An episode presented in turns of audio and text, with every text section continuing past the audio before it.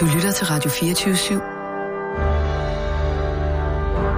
Velkommen til Flaskens Ånd med Poul Pilgaard Jonsen. Og bor du henne nu? Jeg bor i Aarhus. Ja? Ja. Hvor hen i Aarhus? Skansen. Skansen? Ja. Er det øh, dernede ved, hvad hedder det? Øh, Det er nede ved, du ved, øh, Kohalen. øh, Heibergsgade og der? Ja, lige omkring. Altså, du ved, det, Ja. ja. det, det, det gamle hotel, der øh, fra, var det verdensudstilling eller Danmarks udstilling? Ja, ja, ja, ja, ja. Der blev lavet om til lejligheder. Jamen er det ikke, det hedder der Heibergsgade på bagsiden, gør det ikke? Jo, det gør det vist. Eller hvad? Jeg, jeg, jeg bor på Strandvejen. Ja, præcis. Ja. Den der kæmpe store Kæmpe bygning, store, ja, ja. røde. Ja, ja. Har jeg boet i. Har du det? Ja. Okay. Hvad, hvad nummer har du boet? Der boede jeg til leje hos et øh, ek- arkitektægtepar. Jeg kan ikke huske det. Ej, hvor sjovt. Men, Men du- jeg skulle gå ind fra Heibergsgade. Ja, okay. Men det er en jeg, kæmpe, stor ja, for sådan. Ej, jeg, jeg går ind fra, øh, fra Strandvejen. Ja. ja. Ej, hvor sjovt. Altså, du, du har, du har, vi, har- vi har boet i den samme ejendom, så? Ja, Jeg gik ind fra Heibergsgade, men du går så ind ned fra Strandvejen. jeg går ned inden fra Strandvejen, ja. Der var godt nok højt til loftet. Ja, øh, Ja, det var da i hvert fald den, jeg næsten boede. 4 meter, tror jeg. Ja. Altså, det er et godt sted, når jeg kan godt lide lysekroner og, og sådan noget. Det, Det er lige præcis sådan et sted, der er. Ja, det er fedt. Men øh, jeg skal derfra om godt et halvt år. Skal du? Ja. Hvorfor?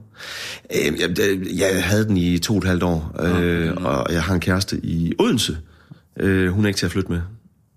Så Du flytter til Odense. jeg flytter til Odense igen. Det er tredje gang, men øh, sådan okay. det. Niels Krøjgaard, Ja, for nu har jeg efternavnet med. Altså, jeg tænker, vi egentlig er begyndt på øh, Flaskentom. ja. Ja. Så velkommen, Tak både til, til dig og til lytterne. Vi sidder her i kanappen, som så vanligt. Og øh, det er det første program i 2019. Så endnu en grund til at skåle måske. Jeg har vin. Ja, Og du sagde jo til mig i telefonen, før du kom, at øh, du gerne ville drikke noget Alsace. Mm.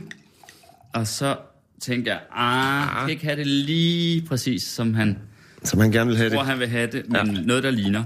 Ja, Så det her, det er Riesling, ligesom i Alsace, eller som- hoveddruen i Alsace. Ja. Den er bare fra Tyskland. Ja. Ja, spæt læse er det, mm. øh, som er normalt er en temmelig sød sag. Den her er noget mindre sød, Ja. end øh, man normalt øh, oplever med en spæt læse. Men jeg skal nok fortælle om den lige om lidt, men nu skal vi først øh, skåle nytåret ind. Skål og velkommen. tak skal du have.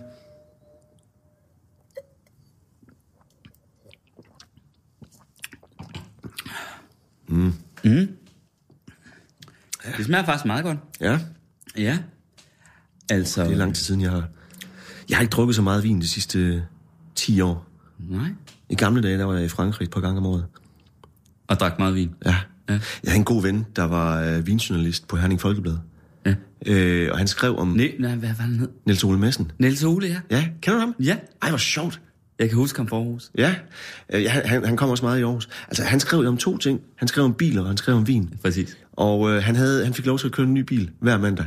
Så vi var et par stykker, øh, jeg boede i Herning dengang.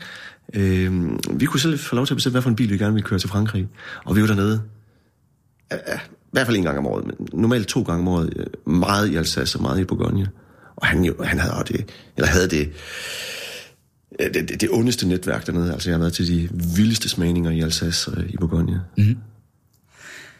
Skal vi ikke lige øh, få dig præsenteret? Jo. Behørigt for lytterne her øh, i radioen. Niels Krøgaard. Uh, jeg har tænkt lidt på, inden du kom, hvad jeg skulle kalde dig. Men Ja. øhm, psykologisk entertainer, Det er en del af det, jeg kunne, laver. det kunne vi kalde dig for eksempel. Ja. Øhm, tryllekunstner, Nej, men det har du været. det har jeg været, ja. Ja, det er du ikke længere. Jo, det er jeg, men øh, vi kalder det bare noget andet, Ja. det vi laver. Moderne Sherlock Holmes. Ja, det er jo sådan en ny side. Øh, jeg arbejder meget med det nonverbale sprog. Jeg har altid arbejdet med kommunikation. Altså at lægge mærke til små ting, Læg som mærke kan til- fortælle noget Ja, om nogen eller noget. Ja. Altså hvis du har set den øh, tv-serie, der hed Lie to Me, der kørte for nogle år siden. Det har jeg ikke. Nej, øh, det var en, øh, en serie om en amerikansk psykolog, der hjalp politiet med at opklare nogle mysterier, blot ved at kigge på folk, ja. og derigennem detektere, om de talte sandt eller, eller var bedragere. Øh, og det, det er det, jeg tager ud og underviser i. Ja. Så måske kunne vi øh, kode det ned til at sige, at du er en, der kan aflæse kropssprog, Mm. Tolke kropssignaler Mm. og afsløre løgne. Ja. Øh, det er noget mere komplekst øh, i, i forhold til det der med løgne. Det er ikke noget, man bare sådan ser, om folk de lyver eller ej. Nej. Vi har masser af tid her i Flaskens Ånd, Ja. så øh, vi tager den bare øh, stille og roligt derhen med. Men jeg vil lige fortælle dig om vinen først. Ja. Her, fordi øh, faktisk så har jeg, har jeg bare, øh, jeg vil lige vil sige grebet, det har jeg ikke bare, jeg kiggede meget grundigt efter, men jeg har købt den i et supermarked. Mm. Øh, et øh, rent vinmæssigt meget velforsynet supermarked i Charlottenlund. Ja. De har et øh, købedygtigt publikum deroppe, så de har en, en vinafdeling, som jeg aldrig har set lige, øh, eller man til, øh, i, i, i Charlottenlund der. Og der øh, gik rundt og kiggede, hvad der var af hvide, Alsace og tyskere. Og så øh, faldt jeg over den her, som egentlig hedder von der Mark. Øh, I virkeligheden er øh, det her en vin fra et øh, kooperativ, der hedder Oberkirch. Og normalt så er kooperativer ikke, øh, det er sjældent, at de står ligesom for, for at producere vin, der er specielt godt, eller, eller i den gode ende. Men det er sådan et lidt usædvanligt kooperativ, øh, det her åbenbart. Det synes jeg faktisk også, det smager efter. Jeg synes, det smager øh, virkelig godt. Altså, og de, de gør sådan noget, altså de øh, tilsætter for eksempel ikke gær. Nej. Øh, det vil sådan et kooperativ, som er et stort, altså som industrielt vinhus, vil normalt bruge noget gær, som man ved præcis laver, øh, laver en bestemt smag, man går efter ikke? i en vin. Øh, og man kan jo, altså der findes jo, man kan jo nærmest udvælge gær, ligesom man har sådan nogle øh, lister hen fra Flykkerfarver, eller hvad sådan en farvebutik hedder. Jeg vil have den, præcis den nuance der, ikke? Ja. Og dermed kan man jo få vin, industriel vin, øh, mm, til at smage, øh, præcis sådan, som man gerne vil have det. Man undersøger, hvad folk godt kan lide, hvilken smag de gerne vil have, og så bruger man en gær, som fremelsker de her. Og så præcis de, designer du Ja, simpelthen lige præcis, så kan man Ja. designe vinen, ikke? Ja.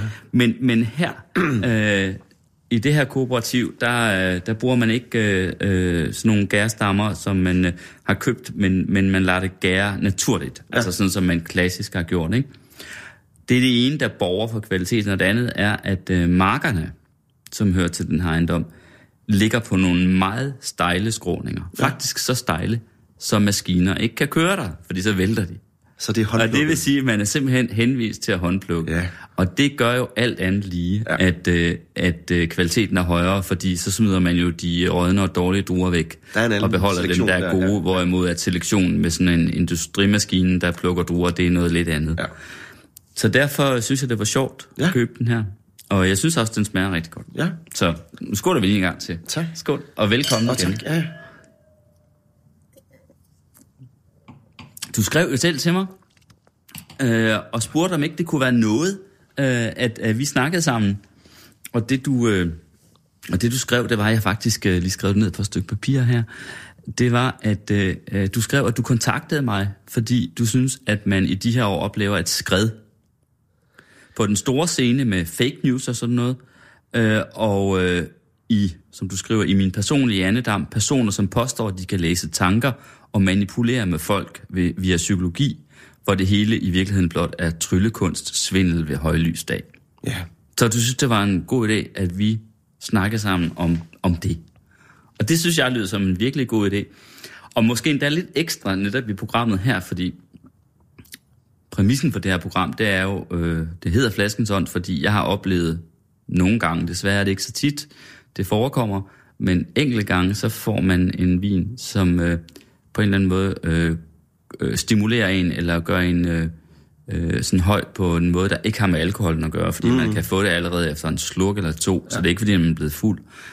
Det er simpelthen, øh, det er ligesom en lille pift på en eller anden måde, kan det være, ikke? Altså som en kontakt, der bliver tændt, så er der pludselig lys, ikke? Altså, men det er ikke, fordi man har siddet og drukket sig fuld, så jeg tænker jo, at der er en slags øh, uforklarlig magi i Det, det, tror, nogle ret flasker. i. det tror du ret i. Og så kommer du her og siger, at øh, al magi kan afsløres. Ja, og selvfølgelig kan det så det. skal han komme her i kanappen, Niels Grøgaard. Ja. Nå, men, du har oplevet det med, med vin, der kan være øh, stimulerende, magisk. Øh. Jamen det er jo fordi, at jeg, øh, jeg, jeg, jeg forbinder dem med, med en følelse, jeg har haft. Øh, jeg har været til nogle smagninger i Alsace, øh, hvor jeg har været... Altså, der er blandt andet et lille hus, der hedder Daniel Witterhirn. Mm. Øh, jeg ved ikke, om det siger der noget som helst. Men han, øh, han har været på besøg hos rigtig, rigtig mange gange i gamle dage. Og, øh, og det har altså været pe- personlige besøg, hvor hans kone Anita lavede god mad, øh, når, øh, når mine venner og jeg vi kom derned. Og øh, vi, øh, vi havde altid, det skal lige sige, han var meget, meget dygtig. Øh, vi lavede altid noget, han kaldte for silberpapirprobe for ham, for at teste hans evner. Så vi havde nogle forskellige flasker med, som han så skulle øh, prøves med. Som var Øh, pakket ind i sølvpapir. som var pakket ind i sølvpapir, Ja. ja. ikke? Og det vil sige, jeg har så mange oplevelser øh, fra det hus øh, i Rikvir, at når jeg drikker noget af hans vin, jamen så bliver det rent følelsesmæssigt åbnet op til nogle af de oplevelser. Og så er det klart, at det kan godt være, at øh, du kan finde noget øh, vin, der smager betydeligt bedre end hans. Det tvivler jeg måske faktisk på, at du kan, fordi jeg synes, det er, det er vildt så godt. Øh, men fordi jeg har øh, forbundet en oplevelse med vinen, øh, så, så, altså en følelsesmæssig oplevelse, Ja. så virker det meget, meget stærkere. Du sagde før, at du ikke har drukket så meget vin i det senere år. Hvad skete der? Jamen, jeg blev slagtet øh, under finanskrisen. Øh, jeg mistede, Slagtet? Ja, jeg mistede alt, hvad jeg ejede. Er det rigtigt? Ja, Hvad, hvad, hvad, hvad lavede du der? Jamen, øh, jeg har altid haft en, en... øh, Jeg har altid været selvstændig og haft en, en fornuftig daglig drift. Men øh, jeg, jeg var grisk. Øh, jeg lånte en, en masse penge og investerede dem i aktier. Øh, og så havde jeg en, øh, en bank, der var rimelig hård. Så jeg blev lagt ned på det, øh, det ondeste tidspunkt i finanskrisen. Fredag den 10. oktober, der blev jeg tvangssolgt hele min aktieportefølje. Så der mistede jeg alt.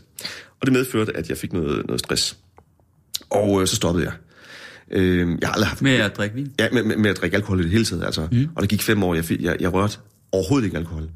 Øh, Jeg fik ikke engang en romkugle. Altså, jeg var sådan, blevet meget sådan Rasmus modsat. Øh, netop fordi, at jeg i den periode der omkring finanskrisen kunne mærke, altså, øh, drak jeg bare et enkelt glas, jamen, så fik jeg, jeg fik fysisk ondt i kroppen. Min krop kunne ikke klare det simpelthen. Okay. Der stoppede jeg. Øhm, og jeg havde, øh, altså jeg havde en stor vinkælder, og øh, har haft ufattelig gode oplevelser med, med vin. Øh, så det var noget, øh, det var, det var, en, det var en del af min, min øh, personlighed, der, der røg der. Men hvad lavede du på det tidspunkt? Hvad lavede jeg på det tidspunkt? Der var jeg... Øh, der var jeg tilknyttet Instituttet for Fremtidsforskning, Okay. hvor jeg har, jeg har været tilknyttet i mange år. Der har jeg også lavet, lavet kurser og forløb. Øh, og Jeg jeg, havde altså mange aktier. Ja, det, det var for lånte penge. Øh, men Ja. jeg, jeg havde også jeg havde noget friværdi, og jeg havde nogle, nogle, nogle penge på, på, ja. øh, på kontoen. Men det var, det var en gearet aktieinvestering, ikke? Øh, og det var dengang, hvor det kun kunne gå en vej. Indtil det så ikke kunne Lige til den vej o- længere. oktober 2008, ikke? Ja. Øh, så måtte jeg starte forfra.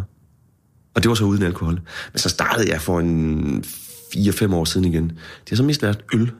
Ja. Øh, I forbindelse med, Men altså startede på overhovedet at ture at drikke noget. Jamen, det, det, var, det var ikke et spørgsmål om at, at ture, øh, fordi jeg vidste godt, det, det, det har aldrig været et problem for mig, det ville heller ikke blive et problem.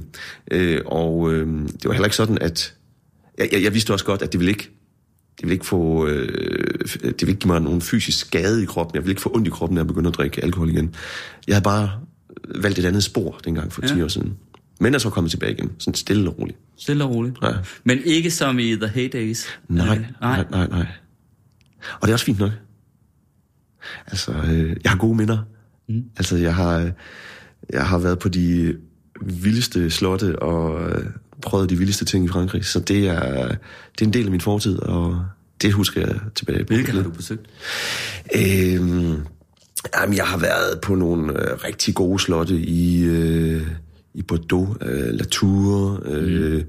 øh, Constantinel, øh, øh, Rothschild, øh, Petrus i Pomerol. Okay. Øh, mest negocianger i, øh, i Bourgogne, øh, og, og, og, og nogle rigtig fine huse i Alsace også. Hvad var det, du var så vild med ved, ved det? Ved vin dengang? Jamen, altså jeg rejste jo med en, en, øh, en journalist fra Herning Folkeblad, der, der Ja. skrev om vin. Ja. Sammen med en fyr, der var øh, upcoming øh, star inden for vinverdenen i, i Danmark. Så hele deres liv gik ud på vin. Jeg var bare sådan, jeg var det tynde øl i det selskab. Mm. Øh, så jeg nød selskabet, og jeg nød de oplevelser. Og det var så, selvfølgelig nød, nød jeg også vin, men det var lige så meget oplevelserne med det. Øh, alle de historier, man, man, man får, mm. når du... Øh, Altså hvis du tager på vintur til Frankrig, jamen, så kommer du typisk i store selskaber i en bus og bliver behandlet derefter. Altså de, de smagninger, vi var til, der var vi to eller tre personer mm. og mødte, øh, vi mødte bunden, ikke? Altså kom med ned i kælderen og kom ind bagved og øh, smagte ting, som almindelige mennesker ikke ville få lov til at smage. Ikke? Hvad er der egentlig blevet af Niels Ole? Han er død. Er han død? Ja, han døde for, for 15 år siden. Nå, så længe siden. Ja, ja. Eller er det? Ah, måske 13.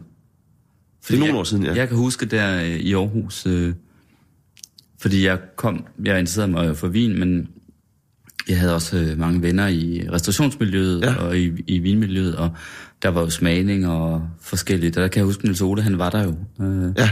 til, til forskellige arrangementer. Ikke? Øh, og da jeg jo kommer fra en lille by, der ligger 24 km syd for Herning, øh, som Okay, okay, hvor- Nå, ja, okay. Øh, så, øh, så lagde jeg jo allerede af den grund sådan automatisk mærke til, øh, til det der med Herning Folkeblad, fordi det var den, vi havde derhjemme Ja, ja, ja. øh, i min barndom. Og plus at Niels Ole jo også var sådan en mand, at man sådan lidt lagde mærke til, ikke? Altså, og han, han var- havde kant øh, Ja, det på mange han. områder. Det Ja. havde han. Øhm, Nå. ej, han, han, han, har, øh, han har givet mig meget. Altså, Jamen, jeg sidder og, og, og har grebet mit glas og tænker på, om ikke vi skal udbringe en skål for ham. og det synes jeg. Vi skåler for Niels Ole Madsen. Niels Ole Madsen. Skål. Hvor han nu end er, eller i sin himmel. Vinhimmel. Jeg tror, han er i, han, øh, han er i sin, øh, sin himmel. Her i en, i en øh, virkelig hurtiggående bil og nogle store flasker. ja. Altså, hvordan det nu foregår der, ikke? men, øh, men Niels, øhm, hvor- hvordan kommer du så fra det her med at have været, øh, du var på Institut for Fremtidsforskning, det vil der også nok også nogen, der vil nok være nogen, der siger, at der er vi også ude i, øh, i øh, branchen for, hvad skal man sige, øh, øh, okulte forudsigelser, og hvad det? Ja, altså... der er jo mange, der... og, Altså, og, og klarsyn, og hvad ved jeg? Ja, jamen, altså, der- der er mange, der men, siger, man- Men, men, men, men så over til nu øh, at, at arbejde med det, du, du gør, altså, hvor du øh, beskæftiger dig med, at... Øh, øh, hvad skal man sige, folks kropssprog, men jo også har været med, som jeg tror, du var lige var inde på, med til at afsløre folk, der påstår, at de har overnaturlige evner, Præcis. kunne se ind i fremtiden, eller Ja. klarsyn, hvad ved jeg, alt det der. Altså, hvordan er den... Øh, og så var du øvrigt også stor investor, ikke? Altså, så det er der noget af en... Øh, Ja, altså mit, øh, mit karriereforløb, det har været meget, meget skævt, og der har været flere parallelforløb. Mm. Jeg var gammel tryllekunstner. Jeg startede som 14-årig med at, Gjorde det? at trylle. Ja, ja, ja. I Herning? I Herning, ja. Hvad, Og- hvad, hvad, hvad kunne du trylle med? Jamen, jeg tryllede med duer og kaniner. Altså, hvordan? Og, altså, trylle, Træk en kanin op af hatten? øh, nej, det var med, nej, det, det, er sådan, det, det er lidt en kliché, det gør man ikke rigtigt. Jamen, trylle duer frem fra tørklæder og alt sådan noget klassisk noget. Hvor skjulte du den med? Det bliver mellem dig og mig, vil love det. Du må ikke sige det til nogen. Nej. Nej. Jamen, de, de, de er inden for Vesten. Er det det? Ja. Hvordan får man til at sidde stille? Det er, man træner den til. Ja, man, man arbejder med den. Okay. Ja. Hvordan får den man så ud, uden at det bliver opdaget? Jamen, der er sådan noget, øh, der er noget teknik. Okay. Hvem optrådte du for?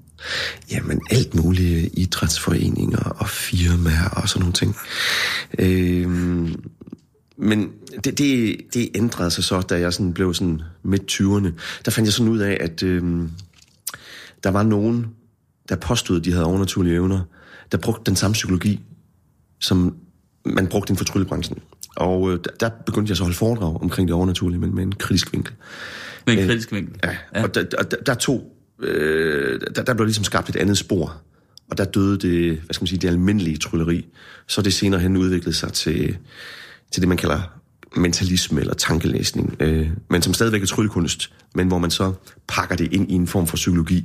Øh, Hvad gør du? Optræder du på scener ja, det gør jeg også. for folk? Ja, det gør jeg stadigvæk. Ja. Altså, ja. ja som entertainer? Ja. Som entertainer, ja, ja. Men hvad er det så, hvis ikke du tryller øh, duer ud af, Jo, af Vesten? nej, hvad er det, det, så? øh, altså det er jo trylleri, men det er pakket ind i en, i en psykologisk kontekst. Øhm, og der, der skal man jo så lige passe en lille bitte smule på, fordi at øh, der er mange, der tror, når du står på scenen og, og læser tanker og planter tanker i hovedet øh, på folk, at de tror, det kan lade sig gøre i virkeligheden. Og det kan det ikke. Det er skjulte rekvisitter, det er snyd og det er bedrag. Øhm, og jeg bliver... Jeg, jeg har også en kraftig øh, disclaimer i mit show. Jeg bliver nødt til at sige, at de er blevet snydt. Øh, fordi jeg arbejder med den ægte psykologi. Øh, og det er meget, meget vigtigt at adskille de ting. I hvert fald i min verden. Hvordan gør du? forhold til... Ja, øh, du siger, du kan trylle med psykologi. Altså, Ja, altså det- Få folk til at læse folks tanker, eller få dem til at Ja. tro et eller andet. Ja, øh, ja. og det, det findes der altså tryllerekvisitter, der kan hjælpe dig med til at skabe den illusion. Så hvis du ser en person, øh, der laver et eller andet, der virker utroligt, enten på en scene eller i fjernsynet, øh, hvor der er på en eller anden måde blandet rekvisitter ind i det, så er det en god indikator for, at det er snyd. Det er ikke, det er ikke ægte psykologi. Så hvis du ikke får en forklaring på det, så er det snyd. Det er Men typisk. hvad kunne det være for nogle rekvisitter? Øh, ja, hvad kunne det være? Hvor meget kan jeg fortælle dig? Øh, Jamen, der, er- der er meget blandet ind i det. Altså, øh, tryllekunstnere har gennem alle tider jo brugt den nyeste teknologi for at, at skabe deres illusioner. Helt tilbage fra, øh, fra før... Øh, øh, øh, øh, ja, hvad, hvad kalder man, altså en, en projekter, øh, du ved, en, Ja, ja, i gamle dage en biograf, øh, Ja, hvor, ja, hvor, der, hvor ja. film blev projekteret op på et Ja, lærred. ja. Øh, jamen, der brugte tryllekunstnere den form til for at skabe magi, altså den form for teknik. Så der er altid, øh, der er altid øh, moderne teknologi blandet ind i det. Der er altid, øh, der er altid en forklaring. Mm. Men lige helt specifikt. Øh, det, Det vil du ikke ud med, det kan jeg bliver- godt høre. Ja, det bliver jeg nødt til at holde for mig selv. lidt. Ja, det bliver jeg nødt til at holde for mig selv. altså, vi har også kun lige fået et, et, et, kvart glas her. Ja, jeg se, tror, vi det- bliver nødt til at skåle med det samme, så Ja, du kan få noget hvordan, øh, øh, inden, inden for Vesten, Ja. så, så vi kan få afsløret nogle af hemmelighederne. Mm. Mm.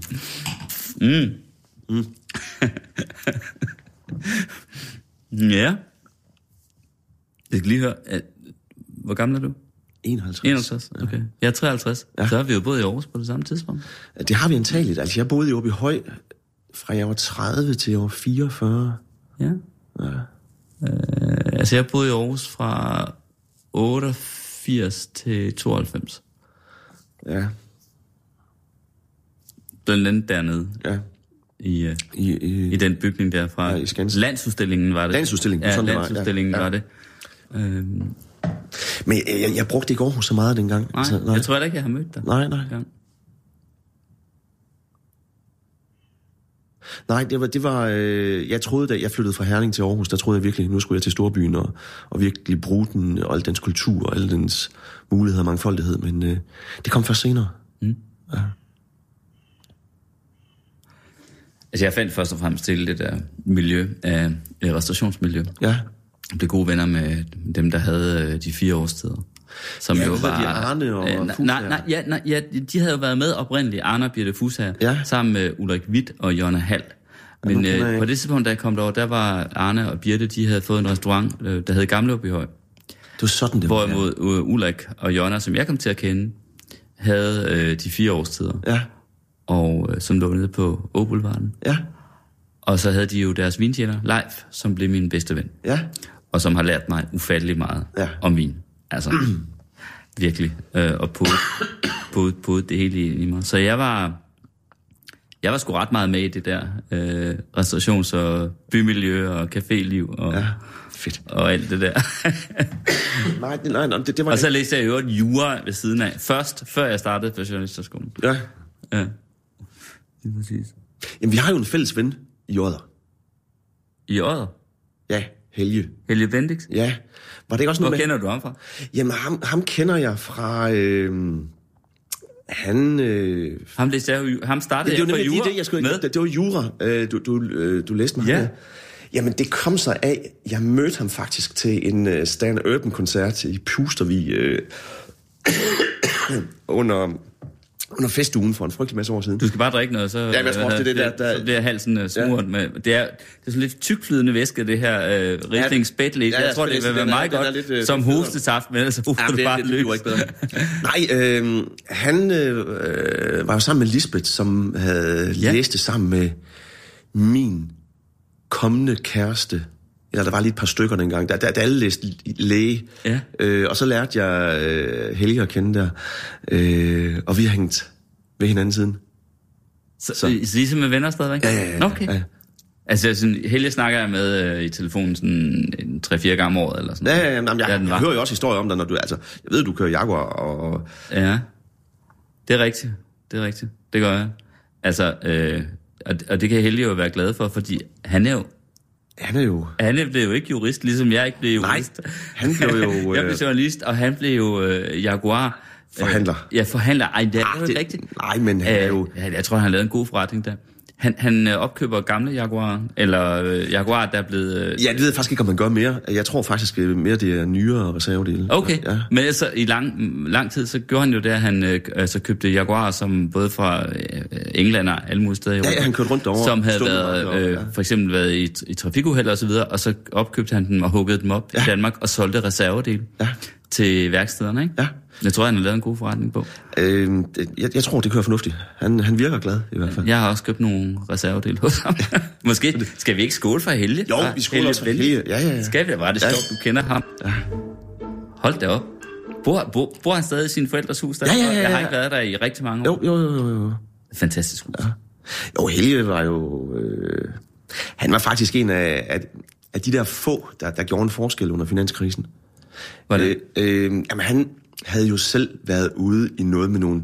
Var det DIFCO optioner eller et eller andet Det var i 80'erne? skibsandparter.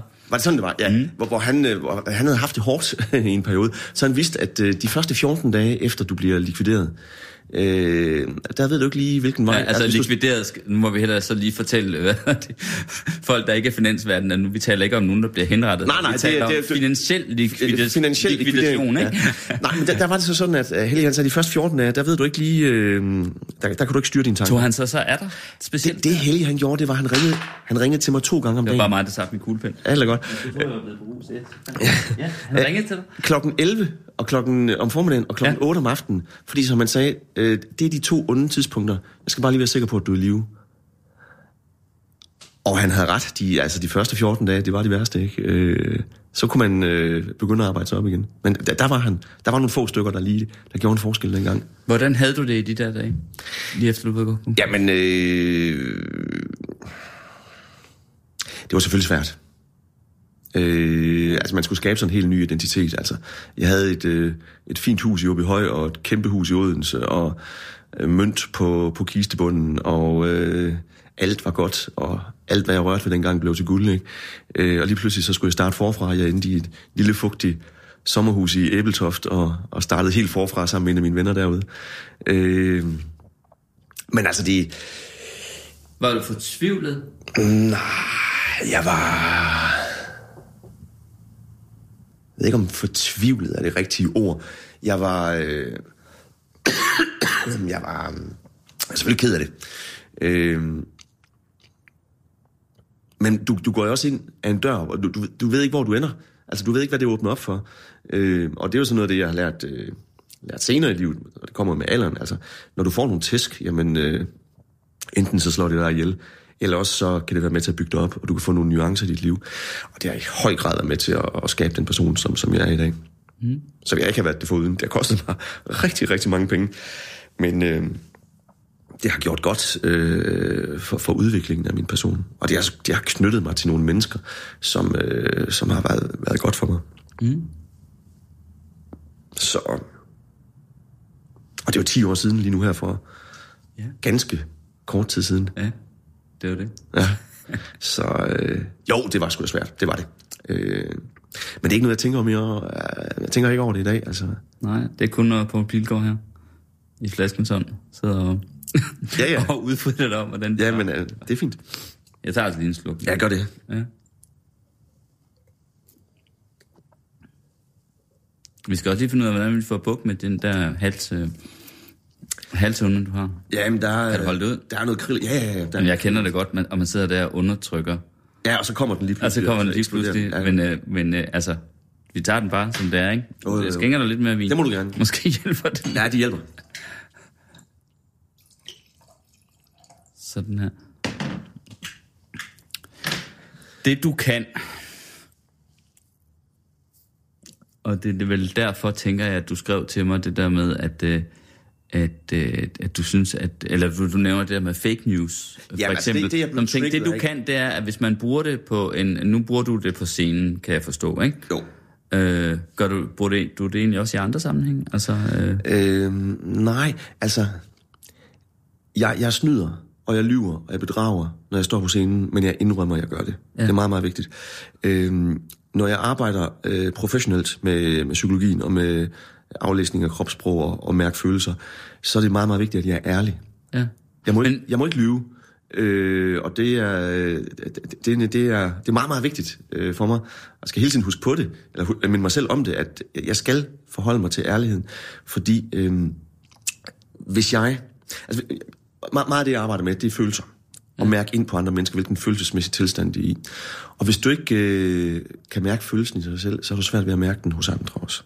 På samme måde, hvis jeg går og bruger løgnen som øh, et, et redskab i mit liv, jamen, så vil jeg ikke kunne se de ting, jeg skal se. Men Niels mennesker. det var faktisk ikke det, jeg mente. Det, jeg Nå, mente med den der evne til at kunne aflæse folks kropssprog, øh, Nå, okay. indimellem afsløre deres løgne, øh, og så videre. Altså, bruger du det andre steder end på scenen? Altså, man kunne forestille dig, at du kunne øh, hvad ved jeg, undervise øh, erhvervsledere det i at jeg. se, Jo, hvordan jo. deres medarbejdere har det, Jo, jo, han har altså, sagt, det er eller noget det i jo den der, jeg bruger stil. det professionelt. Altså. Jeg bruger det faktisk ikke særlig meget på scenen. Okay. Øh, der, der snyder jeg. Fordi der, der skal jeg være træfsikker hver gang. Okay. Øh, jeg bruger det i virkeligheden, og der, det, er, det er ikke nær så træfsikkert, øh, som når jeg står på scenen. Og der underviser jeg øh, både ja, erhvervsfolk, øh, jeg arbejder for, for Rigspolitiet og har undervist på politiskolen og, og sådan steder. Og hvad, hvad underviser du så politibetjenten i? Øh, ja, det må jeg så ikke øh, udtale mig om, desværre. Okay. Ja. Really? Ja. Man skal passe enormt meget på. Altså, jeg, jeg er sikkerhedsgodkendt af, af PET, og øh, hvis jeg udtaler mig for meget, jamen, øh, jeg er med i nogle ting, hvor, hvor man siger, jamen, hvis jeg siger for meget, jamen, så kan de jo hive den sikkerhedsgodkendelse tilbage, ikke? Øh, så der skal jeg passe lidt på.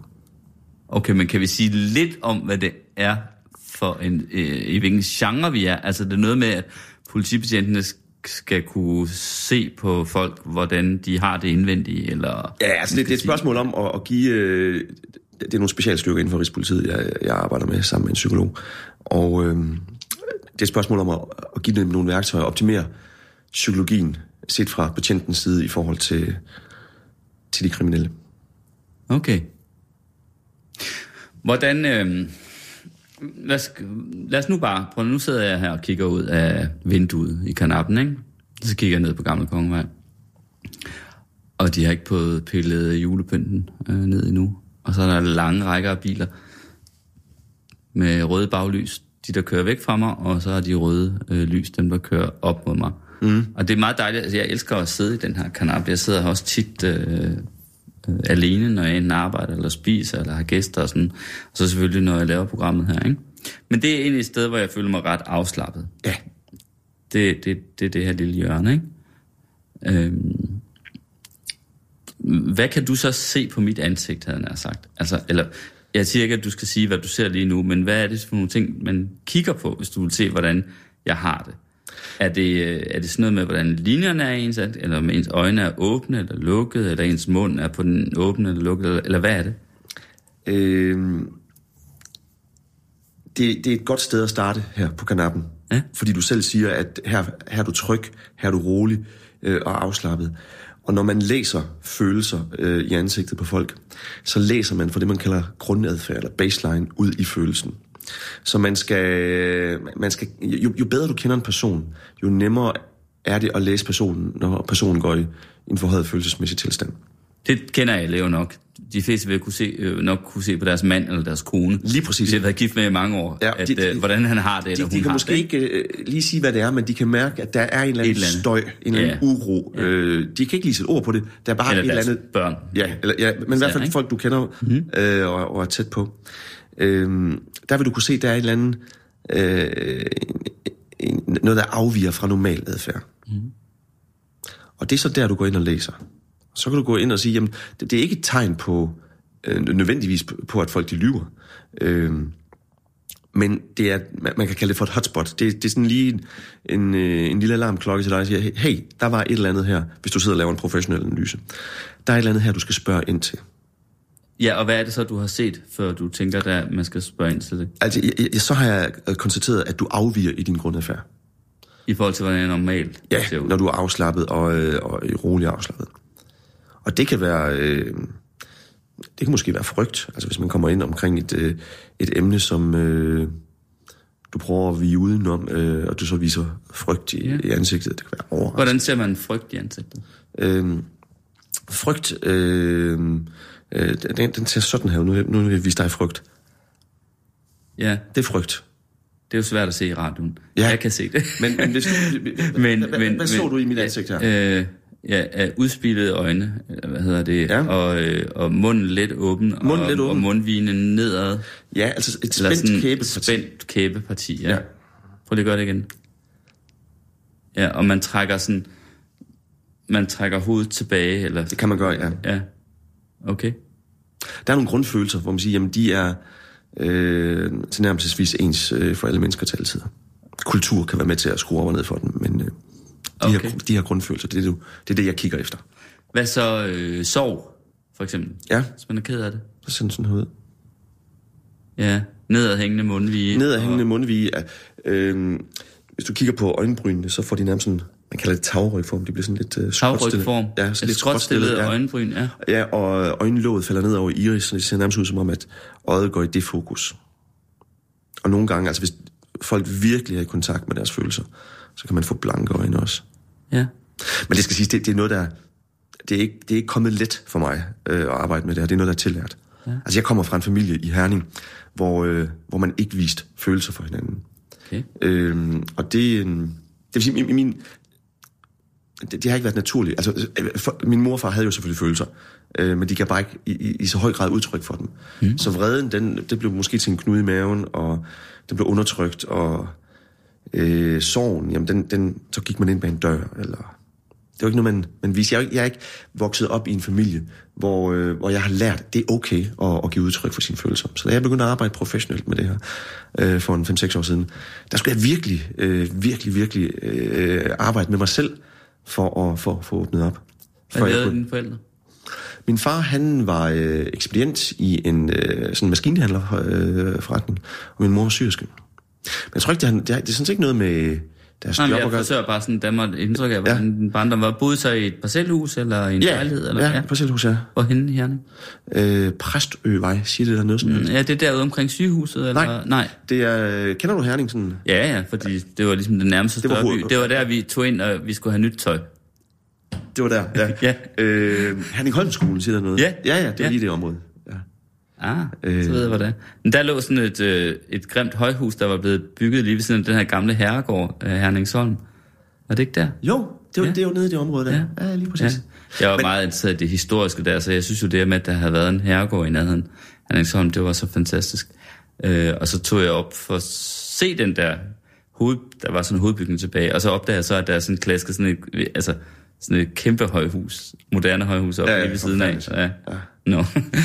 Men, men min mor og far, de, de er, de er øh, født og opvokset på landet. Ja. Så det var helt naturligt, at det... det at det var ikke noget, man, men det er det jo det hele taget derovre, Ja, ja. Øh, hvor vi kommer fra, at øh, der er man, øh, det giver man ikke voldsomt meget udtryk for følelser. Nej. Altså, og så kan det selvfølgelig være i vekslende grad, ikke? Ja. Men hjemme hos jer, der var det nogen, der ikke nogen, man snakkede om, nej, eller gav udtryk for. nej. Nej. Så det er jo noget, der skulle, det skulle, det skulle tillæres i en sen alder.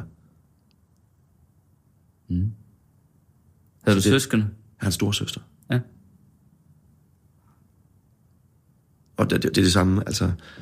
Øh, hun bor stadigvæk i Herning. ja. Og hvad er det så, der er det samme? Jamen, det, det, altså, når man snakker med hende, og sådan, man, man kan mærke, altså... Øh, fordi jeg har arbejdet så meget med det, øh, så man siger, jamen, der, der, er ting i, i, i min familie, der, der, der ikke har ændret sig. Mm. Det er jo det er super fint, altså bare man har det godt med det. Det er jo sådan, man skal, man skal tvinges til at blive udtryksfuld. Øh, men jeg bruger det jo så professionelt Nej, nej, og, og, altså, og det er jo heller ikke nødvendigvis øh, ens betydende med, at øh, man er hæmmet om, det, så må sige. Nej, nej, altså, nej, nej, det slet er, ikke. Der er jo også noget i den, det lyder som en kliché, men der er jo noget i den der vestjyske, hvad skal man sige, mentalitet, der gør, at man ikke bruger for store ord, ikke? Jo, jo. Jeg har da også Jeg har lyst til at... Ja, Nej, undskyld. nej. Jamen, jeg, jeg har også med, rigtig meget med fra Herning, øh, som er en, en del af min drivkraft også, ikke? Altså, så der, det, det er slet ikke for at, at, at, at tale ned, men det er bare sådan, det er påfaldende. Mm. Jeg møder rigtig, rigtig mange fra, fra Vestjylland, også Nordjylland, der har, mm. der er vokset op i hjem, hvor man ikke giver udtryk for følelser. Men jeg sidder og kommer til at tænke på min bedstemor. Jeg havde et meget nært forhold til min bedstemor, mm. min mormor. Rigtig nært. Øhm, jeg kom hos hende hver eneste dag. Hun boede øh, i samme lille by der, som jeg kommer fra. Hvad er der? 800-900 meter Ja. om, ikke? Og øh, ja, hver dag, når jeg kom fra skole, så tog jeg ned til hende. Og så fik jeg noget at spise hos hende, og så løb jeg nogle byærner for hende, eller slog græsset og så videre. Og så gjorde hun noget, som jeg elskede meget, nemlig jeg kunne godt lide at blive, godt lide at, sådan at blive øh, øh, kløet under tæerne, under Ja, fødderne, og på sjovt. benene og, sådan, og på ryggen. Den så dyrkede, jeg, den dyrkede vi også i min så jeg familie. lagde mig på hendes Ja. ja. divan, Ja. og så blev jeg kløet på ryggen og på benene og på fødderne, og det var helt vidunderligt. Og, øh, og vi blev ved med at have et tæt forhold, lige til hun døde, min, min, øh, min bedstemor og jeg. Og, så, og hun blev meget gammel. Hun døde øh, kort tid før hun blev 107. Okay.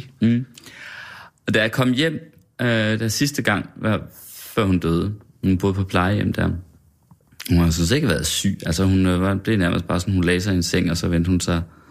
Måske havde hun faktisk en, en form for infektion eller lungebetændelse eller noget, men hun har ikke været syg længe, men hun vendte sig ligesom om og lå og kiggede ind i væggen, og så døde hun, ikke? Men jeg kan huske, at sidste gang jeg kommer, og jeg må, hun har nok lukket øjne, fordi hun spørger, jeg tager måske om hende, og så spørger jeg hende, eller, eller så siger hun, så siger hun hvem, hvem, hvem er det? Øh, og så siger jeg, det er bare mig, Paul. Og så kan jeg huske, så svarede hun, Nå, det er da også noget. Okay. Ja. Og det var i virkeligheden det største, det kunne blive. Ja. Altså, det er da også noget. Ja. Altså, så sådan kan det lyde. Ja. Meget gammel vist lyde. Ja, ja, altså, ja, ja. Men jeg forstod det godt, hvad det betød. Hvad det betød, altså, ja, ja. ja det, det, det betød øh, det hele ja. i virkeligheden, ikke? Ja. Nå, bliver det er da også en- ja, nu skal vi, jeg, jeg tror, vi, vi Skal skal du have en er hjertestyrkning. det er også en meget sent alder i, i, i min familie, man begynder at give krammer. Altså, det, man, nu krammer Ej, man måske forstår- lidt for meget, øh, Ja. men, øh, men Jeg forsøger også tit at undgå det hos nogen. Nå, det er egentlig startet hele den her, øh, den her øh, afdeling af vores snak med Niels Krøgaard, det var med at de evner der, du så, øh, eller de ting, du så bruger også på scenen der, øh, med at kunne aflæse kropssprog og, hvad hedder det, manipulere folks underbevidsthed og så videre. Hvis de bliver brugt på en forkert måde, mm. altså, øh, det er vel derfor, at du skrev til mig, at du synes, det var værd at være opmærksom på det der med fake news og sådan noget. Altså, man rent faktisk kan manipulere folk på en eller anden måde, altså, vi- vi er som de ikke opdager. Ja, og vi, øh, altså, jeg, jeg kommer jo fra en tid, hvor øh, altså, øh, man havde et fjernsyn i huset, ikke? Det var sort-hvid, øh, og det var Danmarks Radio, og det var sandheden. Mm. Øh, og, og til i dag, hvor øh, folk producerer deres egen sandhed, og adapterer øh, en sandhed uden at øh, gå ned i kilder og, og gå til bunds i særning. Øh, Min baggrund er jo så øh, debunking af, af folk med påstået overnaturlige evner. Men jeg kan se- Debunking. Hvad jeg, jeg, jeg afslører. Øh, Afsløring Ja, af, af folk, der siger, at de har overnaturlige evner. ja øh, det, det er jo ligesom det, jeg har arbejdet med de sidste øh, 25 år. Men, men der, der, er jo, der, der er jo paralleller, fordi øh, det er jo det her med, at man lader sig tilfredsstille med det umiddelbare. At man ser noget og siger, okay, så må det være sandheden. Og man ved ikke, at øh, nej, de, øh, de der nyheder, de er, øh, de er produceret af nogle øh, trolls over i Ukraine, eller mm. at, øh, at øh, den person, der står og laver underholdning, måske har nogle skjulte rekvisitter, eller at øh, den, øh, den person med påstået overnaturlige evner bruger nogle psykologiske teknikker til at skabe illusionen af at kunne være i kontakt med døde mennesker. Og så det er den der uvidenhed, som jeg siger, jamen øh, pas nu på. Øh, hvis folk vil snyde dig og manipulere dig, så, så er der altså rig øh, mulighed for det. Men du har været med til at afsløre nogen, Ja. der påstod, de havde overnaturlige evner. Ja. Det vil jeg gerne høre nogen, no- ja, noget om. Ja, der, der var mange forskellige. Altså, jeg har været med Ja. til at lave noget, øh, no- no- nogle tv-programmer for øh, 17 år siden, Ja. øh, hvor det hele det startede med, med det tv, jeg har lavet. Øh, øh, med den indiske guru Sai Baba, hvis du Sai husker. Baba. Ja, ja, Ja, ja. han var med til at Ja, ja, ja. tv. Og så har jeg været med til en masse... Hvor, hvor, hvad, hvad afslørede I om ham? Jamen, der, der, var, der, var, der var to vinkler på det. For det første, hans, øh, hans mirakler. Det var der, jeg blev spillet på banen. Altså, han lavede fysiske mirakler. Ja, han, Øh, øh, kunne, øh, han kunne materialisere aske. Lige præcis, ja. Det var så den, jeg var på banen at afsløre. Nå. Og, og, og journalisten... Gjorde du så det? Ja, ja. Afslørede du det? Ja, ja. Altså, var det et tv-program? Ja. Okay. Øh, og, og- og, og hvordan gjorde han med det aske der? Øh, jamen, det var nogle... Det var komprimeret aske, sådan nogle små askepiller. Øh, og det, man så gør, det er, at man laver en palmering, øh, som er et, et trylle øh, fag, fagterm, hvor man skjuler en genstand ind i hånden. Mm. Altså bag sin, sin hånd, altså Ja. bag sin palm, ikke? Ja. Øhm, og så, I håndfladen. I sin håndflade, ja, ja. så hiver den frem, når folk er uopmærksomme. Øh, det, det er jo sådan set, hvad det er. Øh, men det journalisten, der lavede programmet, fandt ud af, at, øh, at han, han var pædofil. Og han brugte sin, sin sekt til at, skabe kontakt til specielt drengebørn øh, og udnytte dem seksuelt. Og der har han altså fået kontakt til journalisten her med nogle, nogle drenge, der, der afslørede Men, ham. men kunne I... På, det er jo alvorligt nok, men nu bliver jeg lige ved det med asken der. Ja. For det var så fascinerende, fordi det var fysisk materialiserende, ikke? Altså, øh, kunne I direkte påvise, at det var det, han gjorde? Altså, altså er der Altså, altså, billede... han, han, kan- ja, ja man, man, der, der er masser af øh, videomateriale, hvor vi kunne gå ind og analysere på, øh, og jeg kunne så lave det tilsvarende i et studie, øh, og sige, jamen det, det er sådan, Okay. altså, ja, øh, og hvor, hvor, hvor stor er sandsynligheden for, at det er, det er en ægte guddommelig evne, eller at det er den her teknik, han bruger. Okay. Og hvad så med afsløring af folk, der påstår, at de kan tale med døde? Det har du været med til også. Ja, øh, og der, der går man jo så ud og, og bruger så sådan en, en teknik, der hedder cold reading. Kold læsning. Kold læsning, ja. Ja. Øh, og den kan du så også bruge i dine shows, øh, og, det, og det gør jeg også. Og, og hvad, hvad, hvad går kold læsning ud? Kold læsning går ud på, at det, det, det er flere forskellige ting. Øh, det er en blanding af, af noget, man kalder for en Barnum-effekt. Barnum var øh, en cirkusdirektør i gamle dage, der havde en, en, en idé om, at han ville, for at få succes, så skulle han lave noget, et et show, der ramte så mange mennesker som overhovedet muligt følelsesmæssigt. Øh, Så der var noget til voksne, der var noget til børn, der var noget til kvinder, der var noget til, til, til, til hvilket som helst publikum. Så alle gik derfra med en god oplevelse. Så Barnum-effekten er at sige noget, der passer på så mange mennesker som overhovedet muligt. Hvad kunne det være, for eksempel? Det kunne være, at, øh, øh, at du er... Øh, at øh, du, du føler selv, at din intelligens er over en middel. Øh, Du er... Øh, det føler langt de fleste mennesker. At, at, at, at du er et godt menneske, og du, du, du ønsker at have, have en god relation øh, til, din, øh, til dine medmennesker. Øh, nogle gange så, øh, så, så stoler du ikke på dig selv, og nogle gange så føler du, at du har en, en evne, du ikke udnytter 100%, og du har måske ikke nået alle de mål, du havde i livet, men der vil være sikker fremgang i fremtiden. Øh, altså, så sige nogle ting, der passer på stort set alle mennesker. Ja. Men det, men det kan kun være en begyndelse. For det er en begyndelse, og så-. Trods alt øh, få, der ligefrem vil blive, øh, hvad skal man sige, helt himmelfaldende over for det at vide. Lige- så hvis lige- man skal lige- lige koldlæse folk ned til noget, Ja. de virkelig føler sig, at ramt. Lige præcis. Så det, det, du så går ind og gør, det er, at du går ind og, og, og siger nogle forskellige ting, og så ser du så, hvordan folk reagerer. Mm. Plus, at du kigger... Er det så der, man bruger det her kropssprog også, og hvordan folk reagerer med øjnene? Og... Det kan du gøre. Det kan du gøre. Ansigtet, ja. Øhm, men også se på, hvad er det for en person, der kommer ind øh, og sidder over for dig. Øh, hvordan går personen klædt? Øh, hvad er grunden til, at du går ind til en, til en spokkone eller en klaverant? Der, der er faktisk ikke særlig mange grunde. Enten så går du ind af nysgerrighed, eller også så har du, øh, så har du noget uafklaret eller et problem. Altså, så er ikke ret mange testspørgsmål til, for at finde ud af, hvad det er. Øh, øh, så, så du kan forholdsvis hurtigt skabe en illusion af at vide alt omkring den person, du sidder overfor. Og det er altså nogle, nogle psykologiske teknikker, som, øh, som kan tillæres. Der er ikke noget overnaturligt ved dem. Har du været med til øh, at afsløre nogen, der påstod de her overnaturlige evner? Altså sådan øh, Ja, i de programmer, jeg har været fagligt, eller hvad? ja, I ja, ja. programmer? Ja, ja. Og øh, jeg har selv været ude til, til, til masser af det, man kalder sittings, øh, og, og se klaviante optræde, hvor man kan sidde og gøre sig notater om, hvad, hvad der sker. og Har du nogensinde rejst op og sagt... Øh, Nej. Nej. Nej, fordi der, der skal man jo også ligesom... Man skal jo ligesom have respekt for andre mennesker. Det, det er meget, meget vigtigt. Øh, jeg har det faktisk sådan, folk de må tro på, hvad de vil. Ja. Øh, bare- bare de har det godt med Ja. det. Men de skal vide, at der er nogen, der bruger de her teknikker til at stjæle deres tid, eller stjæle deres penge, øh, så de skal passe på. Det skal de være opmærksom på. Men, men har du så oplevet, at der er nogen, der har været med til at afsløre, som, hvad skal man sige, har reageret bagefter? Ja, jeg husker Altså der- den klaverjante. Ja, ja, der, og jeg, jeg, der, mange af dem, de har jo altid en bagdør. Altså, der er jo altid en eller anden forklaring. Øh, Hvordan? Altså, Jamen, øh, hvis man... Øh, øh, hvis, hvis man laver en, hvad skal man sige, en, en, et testforløb, øh, hvor, hvor øh, man sidder sådan over for hinanden og siger, jamen, okay, etablerer kontakt til et eller andet, mm. og der så ikke sker, jamen så er det jo... altså noget hinsides, ja, ja, altså øh, afdøde. ja, og der, der så ikke lige kommer en kontakt, Ja. så er det jo så fordi, at, at ånden ikke lige er over dem, eller der er, de ikke lige kan få kontakt på det tidspunkt, mm. på den dag, på det sted. Mm. Så, så der er altid en, øh, der er altid en forklaring. Ja. Har du... Øh... Men har du så selv oplevet noget, som rent faktisk var eller er uforklaret?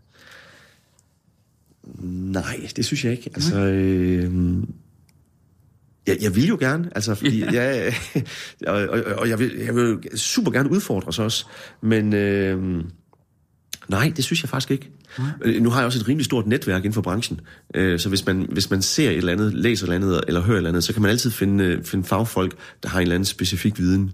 Altså for eksempel, øh, nu ved jeg ikke særlig meget om øh, øh, konspirationsteorier omkring 11. september. Der er nogle konspirationsteorier om, at det var sådan et inside job og sådan nogle ting. Ja. Men jeg kender nogle af dem, der ved allermest om det Ja. i kongeriget. Ja. Så hvis jeg får sådan en udfordring, hvis jeg, hvis jeg støder på et problem, så kender jeg dem, som jeg kan kontakte og, øh, og få viden fra.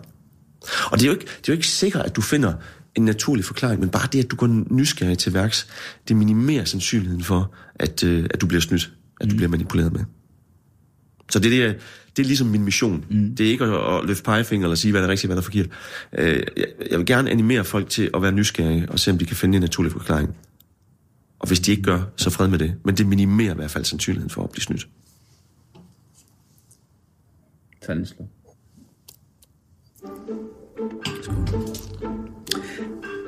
Altså, jeg har oplevet noget, der er uforklarligt. Ja. Indtil videre i hvert fald, ikke? Mm. Altså, for det er jo altid indtil videre. Det kan jo, der er jo, folk oplevede jo ting for 500 år siden, som forekom dem helt uforklarligt, som man kan forklare i dag, ikke? Altså, øh, via fysiske love, eller, mm. eller matematiske love, eller andre love, ikke? Altså, naturvidenskabelige love. Men apropos det der med flaskens ånd, ikke? hvor jeg jo så som sagt har oplevet nogle vine, og der, jeg har sågar oplevet øh, et par enkelte vine, hvor, altså fordi det er noget, der optræder relativt sjældent, og man kan aldrig være sikker på effekten, men jeg har faktisk jeg har blevet, i hvert fald mindst én vin. Nye Saint-Georges 1982 fra Leroy.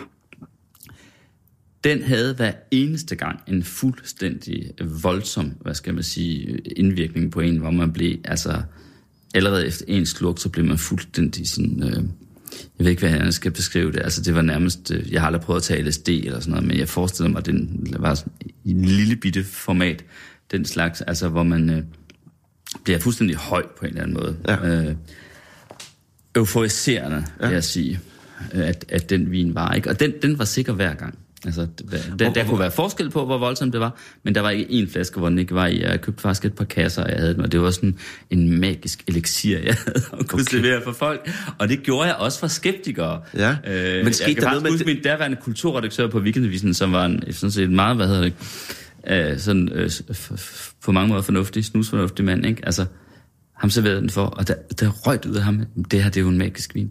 Øh, ja, det var det. Den ja. havde noget. Det kan jo godt være, at der har, kan findes et eller andet øh, kemisk stof i den her vin, som har haft en indvirkning på hjernen. Men nu kommer vi til det, der er det rigtig uforklarlige. Fordi jeg har faktisk oplevet det ganske få gange. Der har jeg oplevet, at jeg kunne mærke, at en vin havde det allerede ved bare at have flasken i hånden.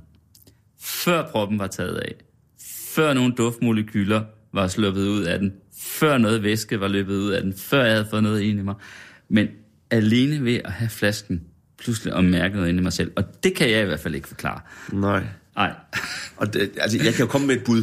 ja, Øhm, så er det sådan noget med min forventning til den. nej, men altså, jeg, jeg antager, at, at din viden... Det gode selskab, jeg var i. Ja, ja, ja det, det, det kan det være. Men jeg, jeg antager, at, øh, at din viden omkring vin er over middel.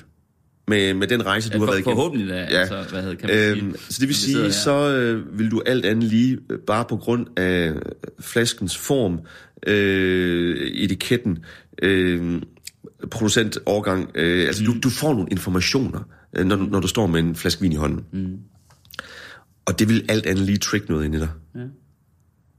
Og dertil... Og, og, og vi, har, vi, har, vi har fat i noget fysisk her. Det er jo ikke noget, det er jo ikke noget metafysisk, vel? Jo, jeg mener så, det er noget metafysisk, fordi dertil kan man jo sige, at jeg har stået med masser af meget store og berømte vine, og med de etiketter og viden om den her vin, som ikke har gjort noget ved mig, men nogle gange har jeg bare haft en flaske og tænkt, okay, den her, den har det.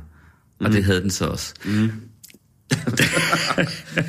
Måske er det indbildning med Niels Krøger. Det er jo fuldstændig lige meget, om det er indbildning. Altså, hvis det, hvis det er godt for dig, og hvis du ikke føler, at der er nogen, der kommer og presser noget ned over ørerne på dig, så er det, jo, så er det okay. Tak fordi du kom Selv tak. øh, hjem her i Kanappen.